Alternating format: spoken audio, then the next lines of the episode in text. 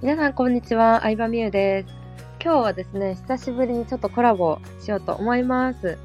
ミルキーさんに来ていただきました。パチパチパチパチ。よろしくお願いしよろます。しくお願いしますはい。ちょっとミルキーさんに簡単に自己紹介をしてもらおうかなって思います。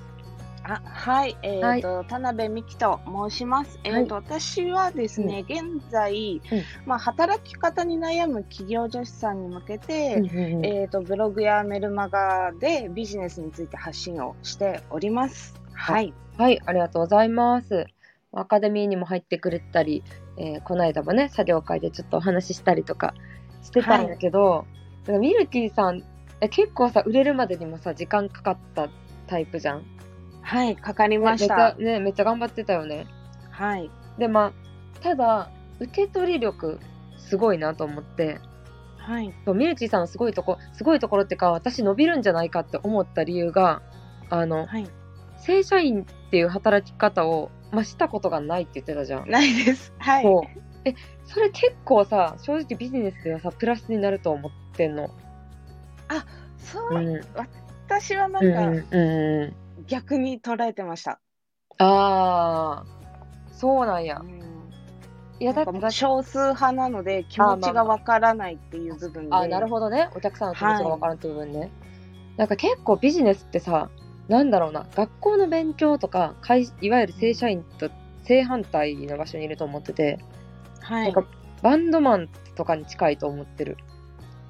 あ結ー果主義みたいな。はいはい。うん、アーティストとかそうそうそうそうでそれってさ結構なんか受け取り力が大事というかはい。なんか自分がこれだけ何時間働いたからこれだけっていうよりかはお客さんにどれぐらいの価値を与えたかで対価としてお金をもらうっていう感じだと思うんやけどはい。それってさ自分の受け取りマインドもめっちゃ大事じゃん。そうだと思います。なんか、ねお金のうブんうんロックとかもよく耳にしますよね。うんうんうん言われるねお金のブロック。うんうん、そういうなんかお金のブロックってさああったあったっていうかあのほぼないですね。ほぼないか。はい。ほぼ、そうか。そうやんね。あまあ、うん、どうなんですかね。さすがにこどううい目うの前にこう1000万円積まれた経験とかがないのであれですがあ。えでも今さ、1000万円って桁が出た時点で違うなって思ったわ、私。あ、そうなんですか。だって100万円とか言うもん、普通の人やったら。ああ、そう。そうそうそうそうそうゼロそう。そっか。え、普通、え、高校か大学卒業して、どういう感じで、今までのなんか人生というか、うん。はそうですね、なんか高校生までは優等生で、いはいはい。本当に新潟県内でもいい高校に通ってたんですけど、うんそれから大学で、まあ、うん東京に出てきうんうて、えっ、と、まあ、普通に4年間を過ごしたんですけど、就活につまずきまして、ん。うんで、まあ、その受からないっていうこともそうですし、黒髪がまず嫌だっていう、ああところー、でなるほどね。はい、そこなんでか自分のアイデンティティを失った感じがしたんですね。ああ、なるほどね。はい、それで、あのー私は服が好きだから、うんそのまあ、アパレル関係で何かやりたいっていうふうに親に言う、うんでうえーもう大学の4年の時からですねダブルスクールんでうん。うん。週末だけの服飾の専門学校にそうなんや入。りました。はい、へえ。なるほど。あの黒髪が嫌だということで。はいね。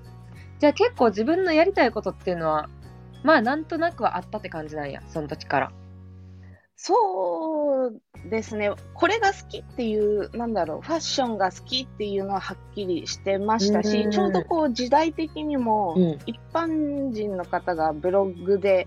発信が多かったりとか、あーあとはその、プロデュース、ブランドの、うん、なんだろう、カリスマ店員が終わって、ブランドのプロデューサーさんが注目されてる時代だったので。そうやな。うん。はい。、なんでこうあじゃあ私もブランドをこう立ち上げてそういう道に進みたいみたいなのはありました、なるほどね。でえ、はいそのえでどうどういう感じで就職したその後。就活をややめて専門学校に入っで、まあ、うんブランドのプロデューサーになる専門のコースだったので、ミシンとか使えないので、そうなんよ。うんはい、ブランドの作り方とかを学んでる時に、まあ、その当時同棲していた彼のモラハラでうんうつ病になり、はいはいはいはい。引っ越して引きこもりってはいいうはい感じですね。はいそうなんや。へええ、その時は生活費とかはどんな感じその時は、えっ、と、バイトをしてました。あ昼、昼間というか、ランチの時間帯が焼肉屋さんで、その後寝はないいはいで、夜から朝までガールズバーでした。えー、そうなんや。あはいじ。ゃあ夜、えっ、と、朝から昼まで寝るって感じか。毎日。そうですね。そうやなはい。うんうんうんうん。へえ結構大変やね、その生活。あーってうん。言われるんですけうんど、うんやっぱりその、モラハラの彼氏と一緒にいるのが嫌だったのあで、ーもなるほどねう、バイトの時間が憩いの時間というか、そう、家出れる時間みたいな感じ。はい。へえまでいろいろガールズバー、でもガールズバーの仕事でさ、なんかさ、受け取り力上がったとか、あるああ、受け取り、まあ、うん。そんなにこう、なんていうんですかね、プレゼントとかうんいただいたりっていう経験はないんですけど、うん例えばシャンパン入れていただいたりおでーなするとほどね。か、うん。あとはまあ結構、あの、なんていうんですかね、わかりにくい場所のガールズバーだったので、一元さんがほとんど来られないへ感えたんですよ。うん。なので、まあ常連のこう、結構社長さんうん。とか、まあ経営者さんっていうう方たちーとんその中でお話をさせていただいてなんとなくこう、う受け取るというかその正社員じゃない方のうんうんうんなんだろう起業家さんのうんこう、マインドというか受けなんだろうそういうこうやり取りの中でうんうんうん積み重なっていったのはあるかもしれないです。へえそうなんやはい、ねで、まあ、そえそのモラハラの彼氏は今いついつぐらいに別れたんえー専門学校卒が2年間だったんですけど、うんその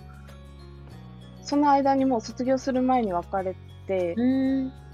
ていう感じですかあそうなんだね。ただ、その、なんていうんですかね、お給料がやっぱり多う少夜な、夜のバイトだと高いので、うこう日数少なくても稼げるっていうところで もう、うなんだろう、受け取っ確かてにたのか確かなっにていうのはありますね。んいやそれはあります なあそっかじゃあ日数少なくて、まあ、出勤する日少ないからまあまあ働いてたって感じかその時ははい。うーんそうなんやえ結構ビジネス始めてからも受け取り力があるなって思ったんやけどああ、えーそれはどういったところでそんな風になんだろうな思っていただいたんですかうーんなんかそんなにお金のブロック感じなかったかも最初から話しててこれぐらいあでーそうなんですね。これぐらいでいいかなとかなんかすごい安い金額を捨てちゃう人って多いんやけどもう無料でいいと思ってますとかうう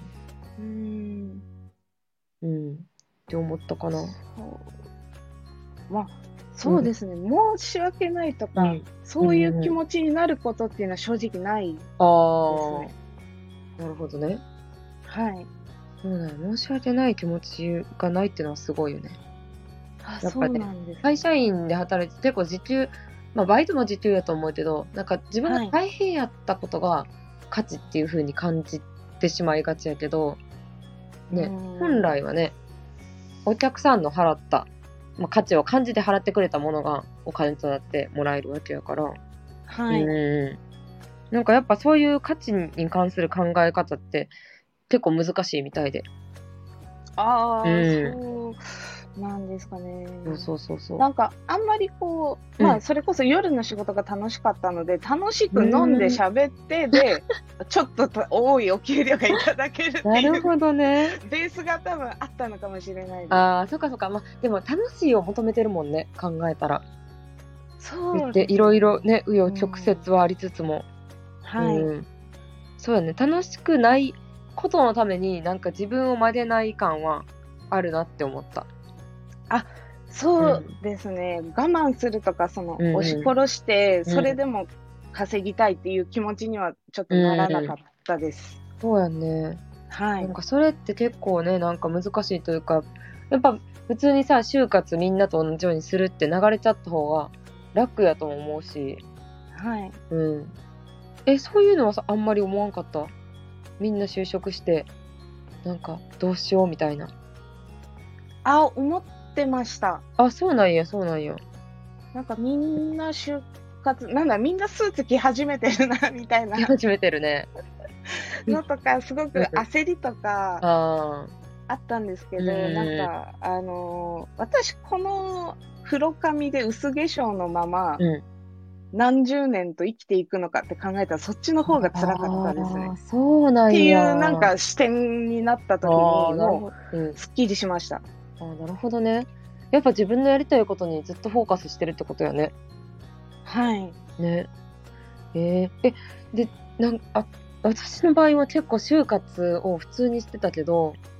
はなんいか。すごい気にしちゃってた周りの目線をどあどんな感じで気にされ気てにしてたんですんかは誰がどこ就職したとかをめっちゃ気にな ってたあめっちゃ気になってたーあいつ大手行ったぞみたいそな感うじですそうかそういうの噂で流れんのよ時折はいでなんかやっぱ就活と勉強のせ学校の成績って比例するわけでもなくてはいなんかすごい成績いい人でも例えば面接でうまく喋れへん人やったらこうあんま受からんかったりとかなんかそんなに成績良くなくてもウェイウェイ系でもう上の人ともどんどんコミュ力取れる人がいいとこ就職してたりとかしてっていうのに、はい。もうめちゃめちゃ周りを気にしてたねもあうー気にしてもしょうがないのにみたいなうんあそれはうんあでもあんまり分かってなかったですね。周りがどこ行ったとか。そうなんやまあ周 あんりまはねり情報入ってこなかったかもしれないです。あーそっかそっか、まあ、でも周りをね気にしてないとやっぱうん楽やと思うしんどかったほんまにああ、そうですね。そのうん就活をもうやらないって決めてからが、ー私は違うからって思えたので楽えでした。ー、え就活やれないってなったら結構周りの人とかさ親とかに言われたりせんかったまあ専門学校行ってたからまた違うかもしれんけど状況そうですね。周りからは、うんうんあれみたいな、ああれえ金髪に戻ってるみたいあな。ー確かに確かにえ大丈夫みたいな感じやんなえ、そうですね親とかは心親はもううんめちゃくちゃ、なんかうん親は小さい時から公務員になってほしいっていうふうに言うぐらい、あこあうそうなんや、えー、もう会社員っていううん思考なので、びっうんくりしてましたけど、うんなんかうまいこと丸め込んでうまいこと丸め込めたんだそこまあ起業をしたいとかうんブランドを持ちたいとは言わずに、まあ、うんこういうアパレルの勉強をすればアパレルの窓口って経験者が強いから、そういう道で正社員になるよっていう感じで説な得るしほどましねた。。あ、そうなんや。ちゃんとはい説得して、うまく応援してもらえるような感じで。そうですね。なるほどですね。いや、面白か、面白いな、なかなか。うん。うんじゃあ、まあ、ずっとね、やりたいことを求めてきて、ねはい、周りに流されず、こうやって今ビジネスで独立してて、うん。大変なこともね、あるやろうけど、結局なんか自分がどうしたいかっていうのを、すごい大事にしてる方やなって思ったんで、聞いてくれありるがとうございます。うん、聞いてる方もぜひミルキーさんの発信とか見てみてください。はい。はい。はい。そう。え、ちなみにアパレルがいいなって思ったのは、やっぱりあれやんな。あの、髪色とかさ、持ち物とかを、もうなんかみんなと同じしなきゃいけないっていうのが嫌やった感じやんな。 ああ、一番は。そうですね。服が好きになったのが、高校が私服校だったのあで、そこからなんですけどう、ん最初は、あの、まあ、ヴィンテージっていうことで、自分で買い付けたりとか、その、まあ、そうなんなやん。ていうんですか、海外と取引っていうののために、うんうんその時点で英語はできてたので、じゃあ法律学びなさいっていうことで、大学に進んだ感じです。あへえ、あ、そうなん。え、自分ではい海外から帰ってたん、高校生で。あっていうのをやりたかったのが、いやあー、なるほどね。やりたいはこいととして、夢を持あってたそのうがいうこ高とそういうこと校生です。そうなんや。なるほどですね。はあい面白いな。うん、なんか意外とやりたいことが見つからへん人もやりたくないことをね考えてみるとうん、ちょっと明確になったりするんじゃないかなって思いました。はい、はい、そうですねね、そんな感じでありがとうございました。ありがとうございましバた。イバイ。